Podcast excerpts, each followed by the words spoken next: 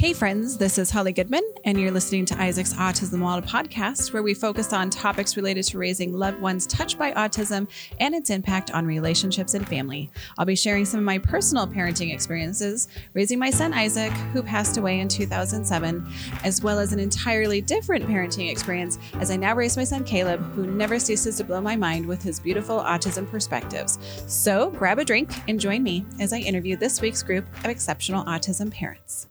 All right, thanks for joining us for another episode of Isaac's Autism Wild podcast. Today we were talking about how we choose therapy providers for our kiddos with special needs. And I have a couple of moms joining me today.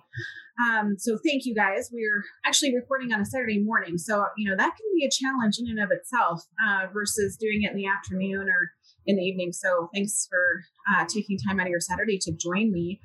Uh, so we have a few things that happen in the special needs world uh, when we're choosing therapy providers.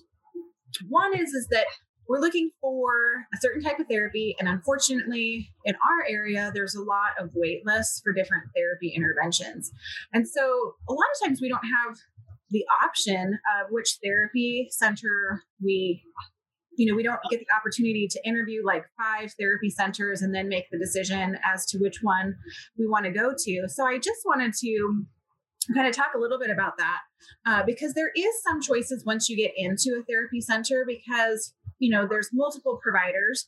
And so there are some things that we can do to decide which therapy provider we want to use within a certain center. So i want to just kind of talk to my guests today and find out what are important things in all scenarios. When you're choosing a therapy intervention provider what are things that you guys look for when it comes to choosing a center or a therapy intervention um, individual? How about you tanya uh, sure um, my name's Tanya. I have a 10 year old with autism, and he has been receiving private therapies on and off since he was five.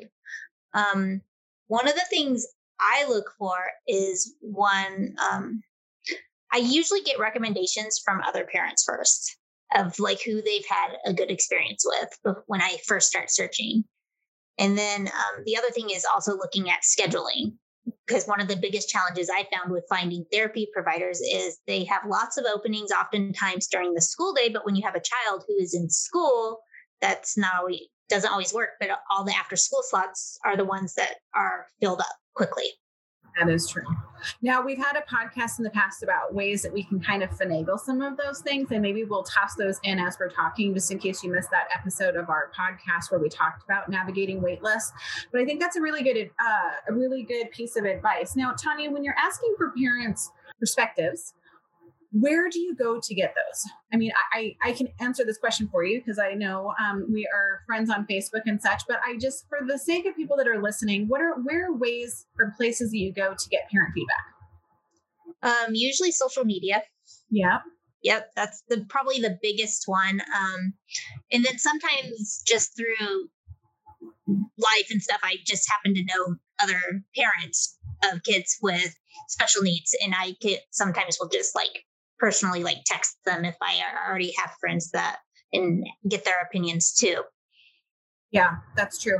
Carly is joining us today, and this is actually her her very first podcast where she's joining us. So I'm so excited that you're doing this. And Carly, would you mind just giving us a little bit of background on you and your kiddos, just so that you know people are familiar with with you and and kind of your autism uh, journey so far?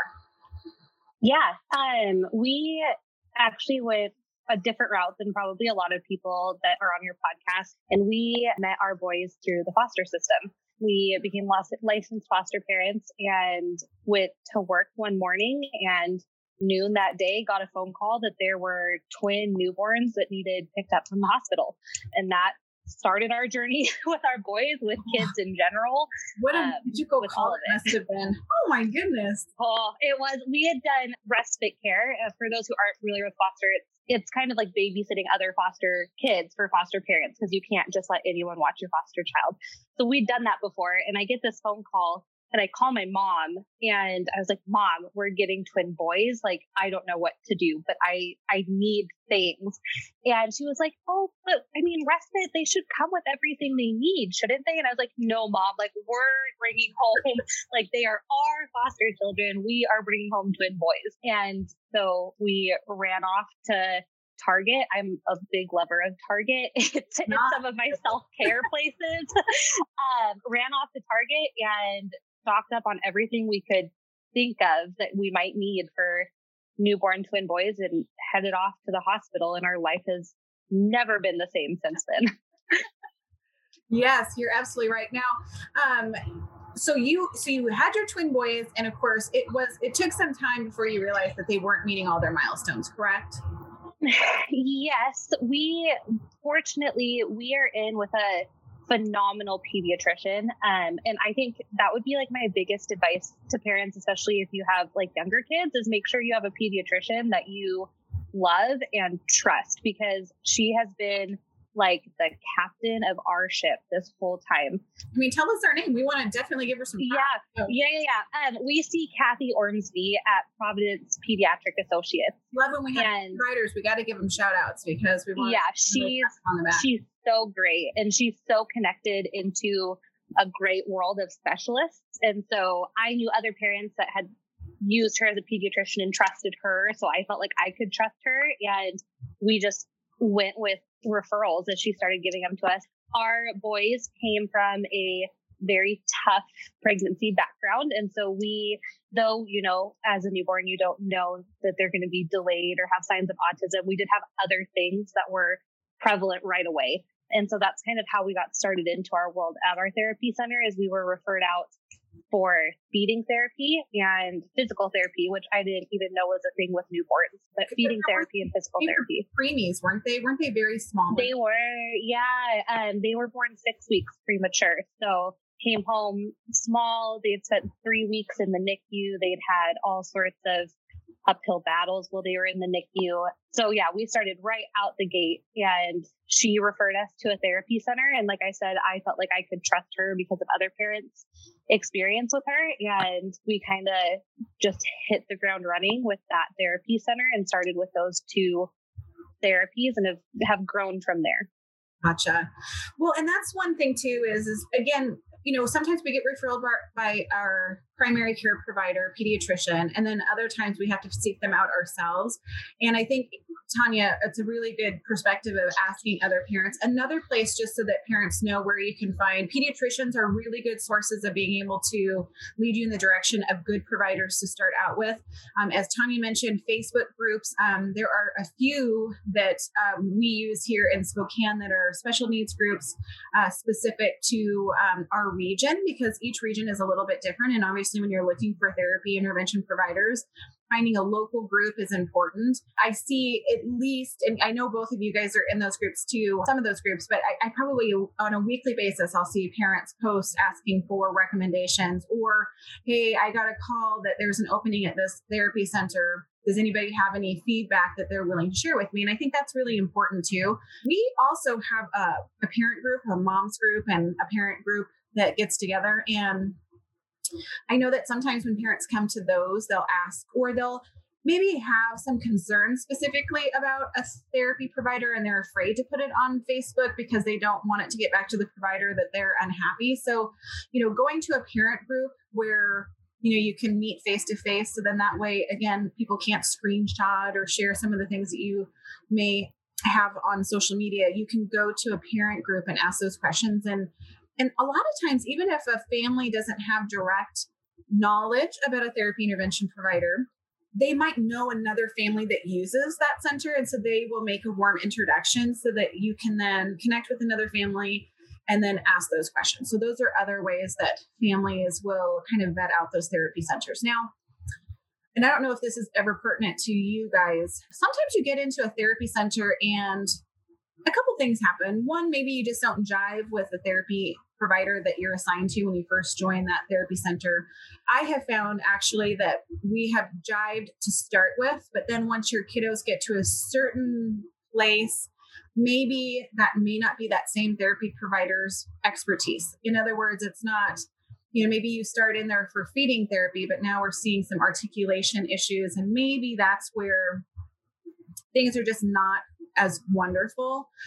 Or, you know, I see it sometimes in occupational therapy. And so there is an opportunity if you're in a clinic and you want to stay in the clinic to maybe talk to the uh, clinical director about potentially switching providers within that clinic because again everybody has different expertise and also age ranges that they kind of specialize in and i just know that as caleb got older some of the providers that we were seeing when he was littler just weren't quite working because we were getting to kind of that next phase and uh, I also think too, sometimes the therapies can get stagnant where a provider kind of does, here's their repertoire of things that they do during those sessions. And you start seeing the progress slow down a little bit. I don't know, Tanya, have you ever had that? Well, I find that sometimes as your kid gets older, I feel like there's a lot of therapists that really specialize in working with the younger yeah. population.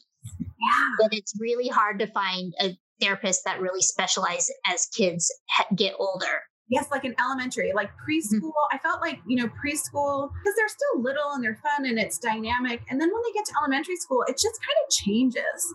So, Tanya, what did you do when you kind of got to that place? How did you handle that? Well, in all honesty, my son's 10 right now. And with COVID, we just decided to take time off. Okay. And I actually am enjoying right now letting him just be a kid. Yeah.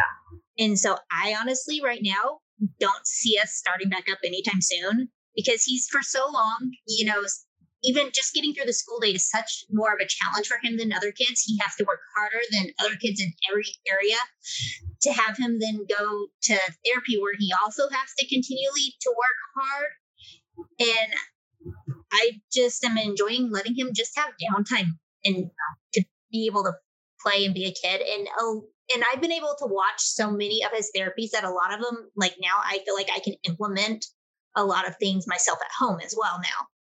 Yeah. And that's actually a really good point is in my younger years, in my when I was younger and had a lot more energy, um, the strategy that I had to use because we had really bad insurance was I literally sat in everything, every single therapy session, and I was making notes so that when I was seeing those providers do different things, I was making notes about how I could duplicate that at home so that we could maximize that because I could only afford a certain number of therapy sessions a week just because it costs so much money. And so after a while, as you become a little more seasoned, you are able to just incorporate some of those things that happen all the time in those sessions just in daily it, it just takes no effort whatsoever to make those teachable moments so you can carry that over at home. So i think that then in the times where you feel like you need to take a break from therapy and just allow them to be a kid you still have some of those tools that you as a parent are naturally pulling from so that you can implement those. Now, have either of you guys, well, Ta- or Carly, it's a little early for you, but Tanya, have you ever just decided that, you know, this isn't, I'm not loving this therapy center and decided to try out another center? Actually, no, I haven't had to. Granted, my son was not diagnosed with autism like Sue. We got therapy through the state just because he was delayed when he, so that was through the state when he was 19 months, but we didn't start private therapy till he was five, and he didn't get his autism diagnosis until he was five. And even then, we only did occupational therapy, and we liked the center, and we didn't start actually doing ABA till we moved here to Spokane when he was in second grade. And we got lucky in like the first place that we found. So we yeah. really haven't had to do a lot of like jumping or switching. Gotcha. Yet. Now, Carly, have you, for the boys, since you've been pretty much doing interventions since they were home from the hospital, has there ever been a time where you've decided, oh, this isn't working and I want to switch centers for whatever therapy interventions they were utilizing at that time? Um, not in the therapy world, but we have with their medical specialists. And I think that's been like my biggest learning is that like I am their advocate and I need to be able to have that voice when I don't feel like something is a good fit to be able to stand up and say that and advocate for my child so that we can find a place that is a better fit for them or for my comfort level or whatever it may be.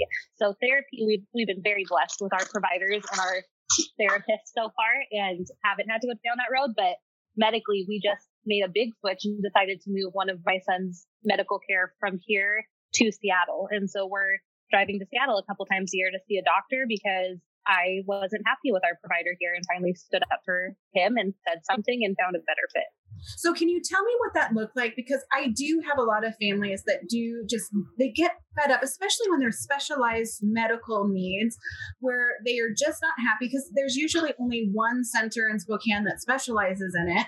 And so then they will move over to Seattle. So can you kind of explain to us that process? Because I know you have to navigate it. And so, uh, and I, mm-hmm it seems like there is some pushback where the Spokane clinics, this the medical centers, aren't really on board with that. They kind of, I, I have, I get the sense that they get a little prickly about it. Was that your experience? So with us, what happened was one of my kids sees way more medical specialists than the other one does, and he had been put back on a medication that we probably should never have been taken off of for the purpose they had us on it. Um, but they did take us off of it. His problems got worse. No one was testing for them, treating them, paying attention to them. It finally got caught. We got put back on the medication. And I was really uneasy about it.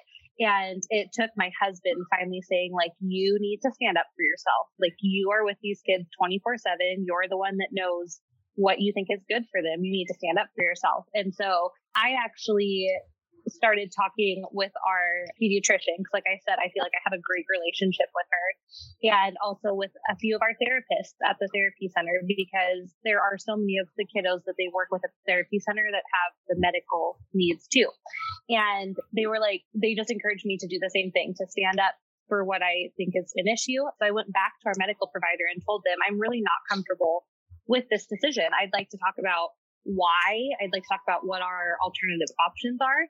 And the response I got was really negative and framed in a way that like I wasn't willing to do what my what needed to be done for my child. Like this is what we think is going on. This is our answer to it. And if you're not willing to do this, you aren't caring for your child. And that put me in like mama bear mode. and I was like, yes. no, like you, you know nothing about my relationship with my children or what we've been through up until this point to be able to think I'd ever do anything other than what's best for them. And so for me, that was kind of the final straw. And I went back to our pediatrician and told her I, I need to make a change. This is not going to work. And so she referred us over to the Seattle clinic. And I just called the clinic here in Spokane and said, we don't need our follow up appointment anymore. We're going to move to a different provider and just left it short and sweet. And that was the end of that relationship. And was Seattle open to then having that transition? Oh yeah, Seattle was great or have been great. We went over for one doctor and ended up getting referred into their aerodigestive clinic at Swedish Hospital. Um, that's where we chose to go. And they were all open. They were all super nice, very understanding, and made it very clear that we weren't, by far, we're not the first to do this. They had a lot of families. So they're very familiar and comfortable with helping families make that transition from care in Spokane to now traveling for your child's medical care and kind of starting over with building relationships with doctors. Very cool. And so then, um, is it something where so you have some providers that are over in Seattle, and then you use your therapy intervention providers here in Spokane? Is that kind of what you're you're kind of yeah yeah so we've got our our pediatrician our primary care doctors here in spokane um, just because having her close is by far the easiest. Um, and then all of our therapies are here in Spokane. Um, we're in six different therapies for one of the boys, five for the other, and those are all here in Spokane. And then our medical specialties, a large majority of those are all over in Seattle now. Gotcha. Well, I'm glad that worked out because I do see a lot of times for specialized, uh, you know, medical needs, we I have more, I'm seeing more and more families that are willing to travel to Seattle, and it seems to be working out well. One thing I do hear that's difficult is just, you know, when you have state insurance, sometimes there's that pushback of, you know, why we're going to Seattle to see those providers versus utilizing ones in Spokane. Mm-hmm. But where there's yeah, we have private and state, and so that helps. Oh, yeah. sorry. no, I think that's really good point. Is is that yeah? I was going to ask you if you had private or state. Yeah, we have both. Um, we a huge blessing of the foster care system is when we adopted our boys, we were able to keep their state insurance. Um, so we we opted to put them on our private as well because we had heard that unfortunately that's the case. Lots of times, if you only have state insurance, they might push back more, your wait times might be more, you might not get into the doctor you want to get into. And so since we'd heard those experiences, we chose to double insure them. Yeah, you are so smart, Carly.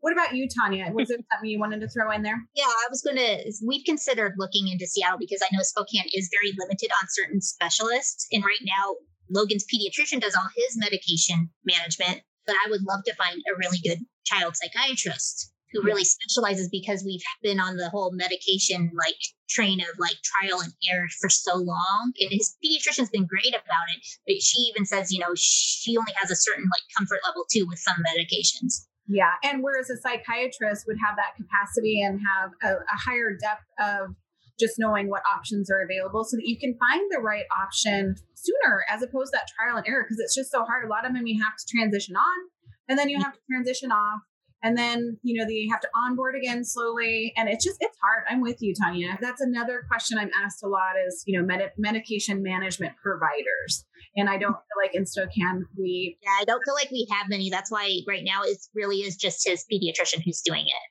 yeah, yeah, I'm with you. Um, Carly, can I pick on you again? Because when your boys were diagnosed with autism, we've actually had a lot of conversations because you're a great advocate for the boys. And you know, one of the suggestions was ABA and, you know, moving into and incorporating some ABA. And you had some concerns about that. Yes. Yeah. I was, it was the first time with any like service that had been recommended that I was hesitant. Everything else, we've always jumped on board, like, yeah, let's try it, whatever I can do for my kids. And ABA was the first one that I was like, I'm, I'm not sure if I want to go down this road. Well, can you explain why you were unsure? Because I'm sure it, some of it has to do with just what's out there and what you, you know, because without having experienced it, you're just taking things that you've read. So, what were some of the reasons why you were unsure of it? I think one of my biggest reasons was all our other therapies are fairly self explanatory. Occupational therapy, speech therapy, physical therapy, you, you have a pretty good understanding of what it is that they're going to do to help your kids.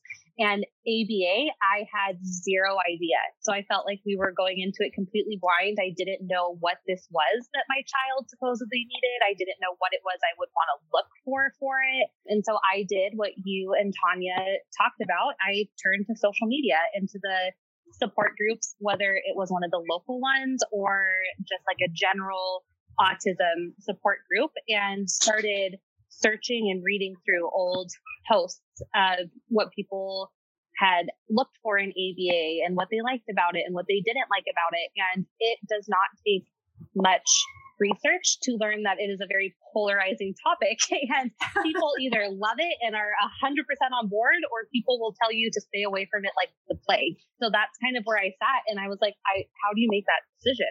Yeah. I think you're absolutely right. So, and so then here becomes then the next step of that. It all comes down to finding the right provider, which then becomes more stressful, right?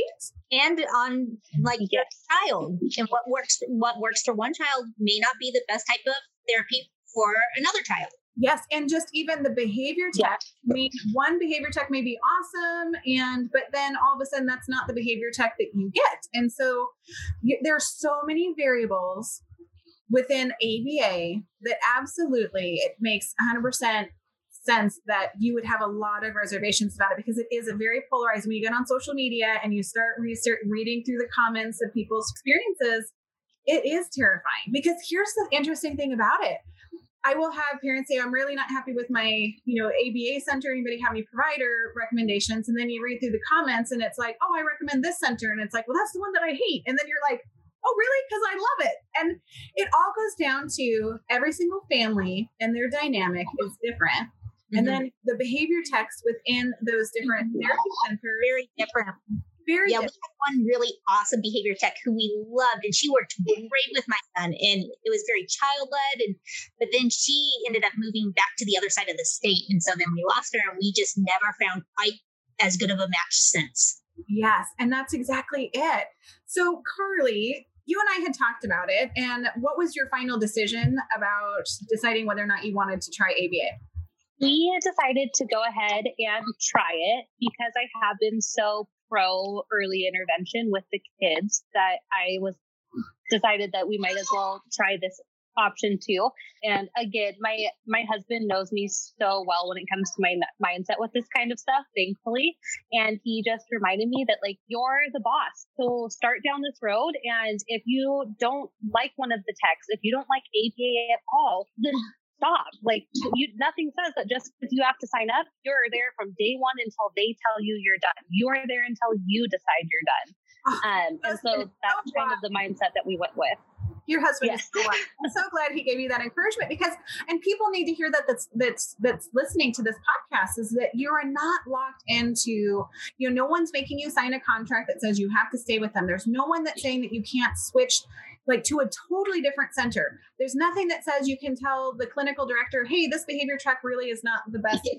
You have so many options, and I just make it breaks my heart that families feel like they don't have options. Now, Carly, back to picking on you again, because this, you know, we, this has been a fairly, our conversation has been over the last few months. You were really lucky because you and I had talked about it because of your reservations. And then because I knew that you were looking for ABA centers, every time I heard that there was a center that had some openings, I would send that to you. So you ended up having the opportunity to interview. And because the boys are younger, you had the opportunity to kind of look mm-hmm. Few different, a couple different options, which a lot of families, because there's always wait lists, you know, they're on a wait list, then they get called saying, Hey, we have an opening. And so then it's kind of like, do you go with them or don't you go with them? But you had a couple options. So how did you handle that?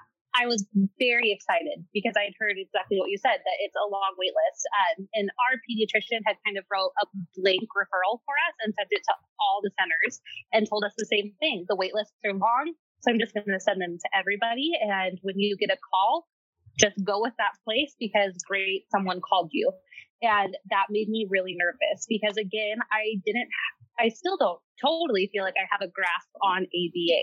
And so I was like, I'm going to go in. I have, no, I have nothing to compare it to. I don't know what questions to ask. I don't have past experiences. And so I was really nervous about it felt like going on it felt like an arranged marriage that's a good way to put it i felt like i was going into an arranged marriage yeah. you're gonna you're gonna go with this one provider because that's who you were lucky enough to get a call from. And we, that's exactly the situation we were in. And within literally like a day of setting up our interview with the, the lucky provider that had called us, Holly, you texted me and said, look at this. Like, here's a new clinic. It sounds like they have room. You should give them a call. And so I called and talked to them and called and talked to my insurance and our insurance was great enough to write us a second opinion acceptance as well. And so we were able to interview with two places in the same week. And I am a big feelings and first impression person. And so it did not take me long to make a decision between the two once I got to meet with them in person and just had a feeling for which one would be better. But I'm I'm so thankful that we were one of the lucky few that had that option. We didn't have to wait super long and I got to meet with two different places to see what felt like a better fit for my kids and for our family.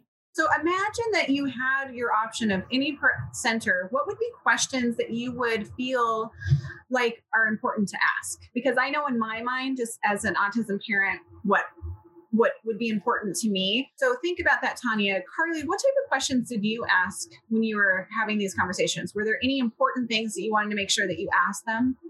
One of my biggest ones was I wanted to make sure they weren't going to change my child. That's one of the things that you hear so much in negative experiences with ABA is people felt like they were they were changing the core of who their child was. They weren't just supporting them and helping them learn to navigate situations better, but they were trying to stop some of the more quote unquote autistic behaviors and really change who that child was. And I, I didn't want that. I want my kids to be who they are. We love our children and who they are. One of my children stims, but it's not a harmful stim. And so I don't want that change because I know it's comforting to him. So for me, it was a lot about asking one, how they've dealt with young kids because we are in a non-normal situation where my twins are only two and a half years old. So they are on the young side. So I wanted to know how they worked with young kids. And then I wanted to know how they worked with the idea of autism in general. Were they there to support my kids and help them learn to navigate day to day better? Or are they there to really change some of those behaviors that I maybe didn't feel like needed changed? Um, and for me, that was really the biggest thing. Yeah. One of the things that I see as Tanya's still contemplating like her world, one of the things that you had kind of led into that, Carly, is on social media when you ask that question or you read some through some of the recommendations or experiences from other parents is one of the reasons families become disenchanted with their existing ABA provider is because the behavior techs change so much. So, you, like Tanya, as what you said, you had an amazing one, and unfortunately, she left the area. And so then the person that you're matched with is just not the same fit and it doesn't work. And so I feel like one of the questions I asked, and Carly had asked me, What are the list of questions that you ask? And I said, Mine are really always geared towards turnover. Turnover is a really important thing for me. And if you have a center that actually has a high turnover of their behavior tech, it, it tells me that they're not valuing and paying their providers appropriately in order to keep them going. So they either feel, don't feel like they're being supported, perhaps the pay is low, maybe their culture needs to be improved. I don't know, but it, that to me is a red flag when you see there's a lot of turnover. You don't want a lot of transitions. Our kids don't love transitions in general. And so, Tanya, how do you feel about? Because I know that that's been one of your big challenges.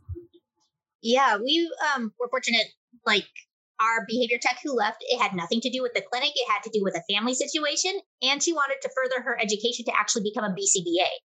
Yeah. And so I, she asked me for a letter of recommendation, which I gladly wrote for her. Is the behavior tech piece a question that you would ask now, knowing what you know? Mm-hmm. Is those any questions that you get concerned about? Yes, because my child definitely does need consistency. He does not handle change super well change is hard on him. And it also really depends on their scheduling too, on who you get. Yeah. And that's another one too, is kind of the, you know, availability. So is that questions that then you're asking in terms of like schedule? Yeah, that's definitely a question I would ask.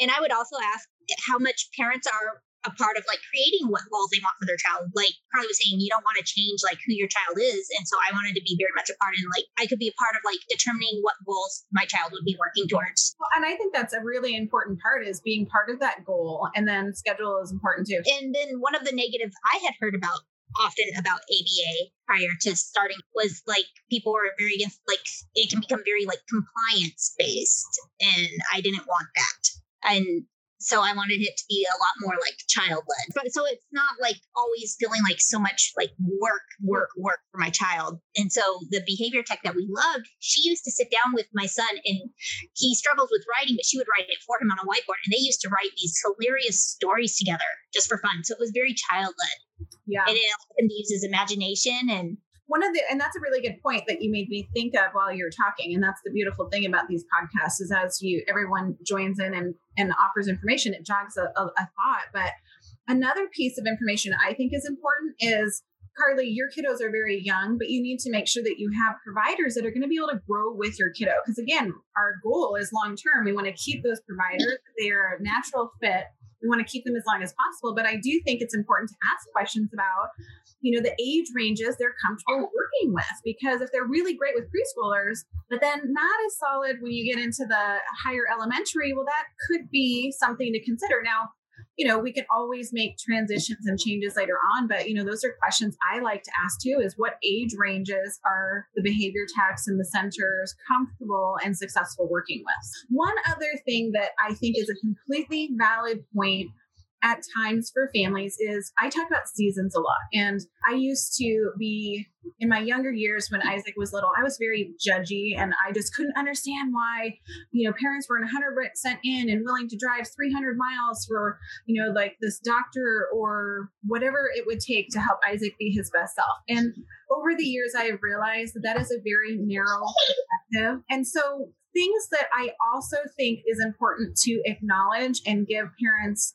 some grace is is that it is sometimes okay to pick therapy intervention centers that are convenient to you. In other words, you know, if you live way up north, it is okay to be looking in terms of therapy centers that are in closer proximity to where you live because you have to drive so much. I swear, the number of hours I put on my, you know, miles I put on my vehicle over the years is just crazy. I've just I drive cars into the ground because of the number of hour, you know, miles that I have to put on my vehicle. And so I think for some families that you hear all the most wonderful things about a therapy provider center and all your friends are raving about a center, but they're way out in the valley and you live way up north and it's going to be a 35 minute drive each time you have to take them to the provider and you just don't think that you can handle that or make that type of commitment, don't kill yourself over that. Because again therapy is good and um, you're not locked into it. You can take some of those spots and then you can transition later on or you can also get to a different place in life where you have the capacity to be able to be in the car more. So maybe your other kids are older and they can you know self entertain a little bit easier but i just know that there's a lot of families that really beat themselves up over the fact that they make decisions that are based off of what is more convenient for the parent, maybe not what their best, what everybody is raging and excited about. And that's okay too, because there's a season for everything and everybody's at a different place. And if you can only manage a couple therapy interventions during the course of a week, don't beat yourself up over that because, you know, it, this is a hard journey. And I just, it breaks my heart when people, parents are so hard on themselves and they feel like they're such a failure and they're letting their kids down. Um, number one, if you love them, that that's the first thing. You love them and you want them to be their best self and you do what you can at that moment. Like that is good because it changes, it ebbs and flows. I beat myself up for years because I didn't feel like I was giving Caleb all the different things that I was doing for Isaac because, you know, I had more kids, I was tired, I was having to work more, and it just really trashed my mental health. And if you can't be healthy and in a good place for your kiddos, then it doesn't matter what therapy interventions you can access. If you're not in a good place, then you're not going to be able to help your kiddo. Um, so that old uh, saying, you know, you got to put your oxygen mask on first you got to do some self care for yourself so that you can be your best parent for your kiddo. So just be gentle with yourself and don't beat yourself up and, you know, get down on yourself for feeling like you're not, you know, you're not doing enough because you are. You know, if you love them and, you know, you, you know, are still a, a strong advocate for them, you know, that is good too. So, um, Carly, do you have any final thoughts before we wrap up? Um, I just really agree with what you just said. I think it'd be my biggest. Um, and that's been our learning curve. And for me, a lot of it is because I have twins that are both autistic. And so I can't be dropping one child off at one therapy and then have another therapy on the other side of town or two hours later that I have to drive back into town for because um, we do live up north. So I mean, we have to drive into town. So that's been a big one for me is I have to learn that if I can't make something work, it's not because I don't care about my child. It's because I have to be able to function and I have to be there for them and they need to get their naps in during the day. So I can't jeopardize nap time to fit one more thing in. And my husband works a lot in his his normal job and he's in the reserves in the military and so he's gone a lot. And so I, it needs to be things that while we have great family and great support, I need to know that I can handle it and I can drive them and I can be at things. So that's really been our big learning curve because I am so proactive and so in favor of early interventions, it's easy to get overloaded with lots and lots and lots of different things. So I totally agree that you have grace with yourself because you're doing what's best for your family and your kids. Yeah, and it changes because again, you know, as they get older, your capacity to be able to manage that will change, and and you just have to adapt and just love yourself. You know, that's the biggest thing. Any final thoughts for yeah. you, Tanya? I would just say go with that. If something doesn't feel right, or it's not working, don't be afraid to just make a change. Yeah, completely agree. You know, as a parent, you know your child better than anyone else. Don't let anyone tell you anything differently. Yes. Oh, I 100% agree with that. And as always, um, I'm always open at the Isaac Foundation. If you have questions, we have a local provider list that can download from our website if you want to see what options are out there. If you're interested, I, like I said, I would highly recommend if you're on social media, seek out some of your local special needs parenting groups that are online because then you can specifically ask for recommendations or like Carly did, whether you feel comfortable posting or not, you can go through and read previous comments or posts that people have made and just see what's kind of kind of out there. So I think that's a great point, Carly. All right, with that, we're going to go ahead and wrap up. Thank you for joining us on this episode of Isaac's, uh, Isaac's Autism in the Wild, and we will see you next time. And that's it for now. If you want to be notified of our next podcast release, be sure to hit subscribe. And just remember, we're all in this together, so find your tribe and hold them tight.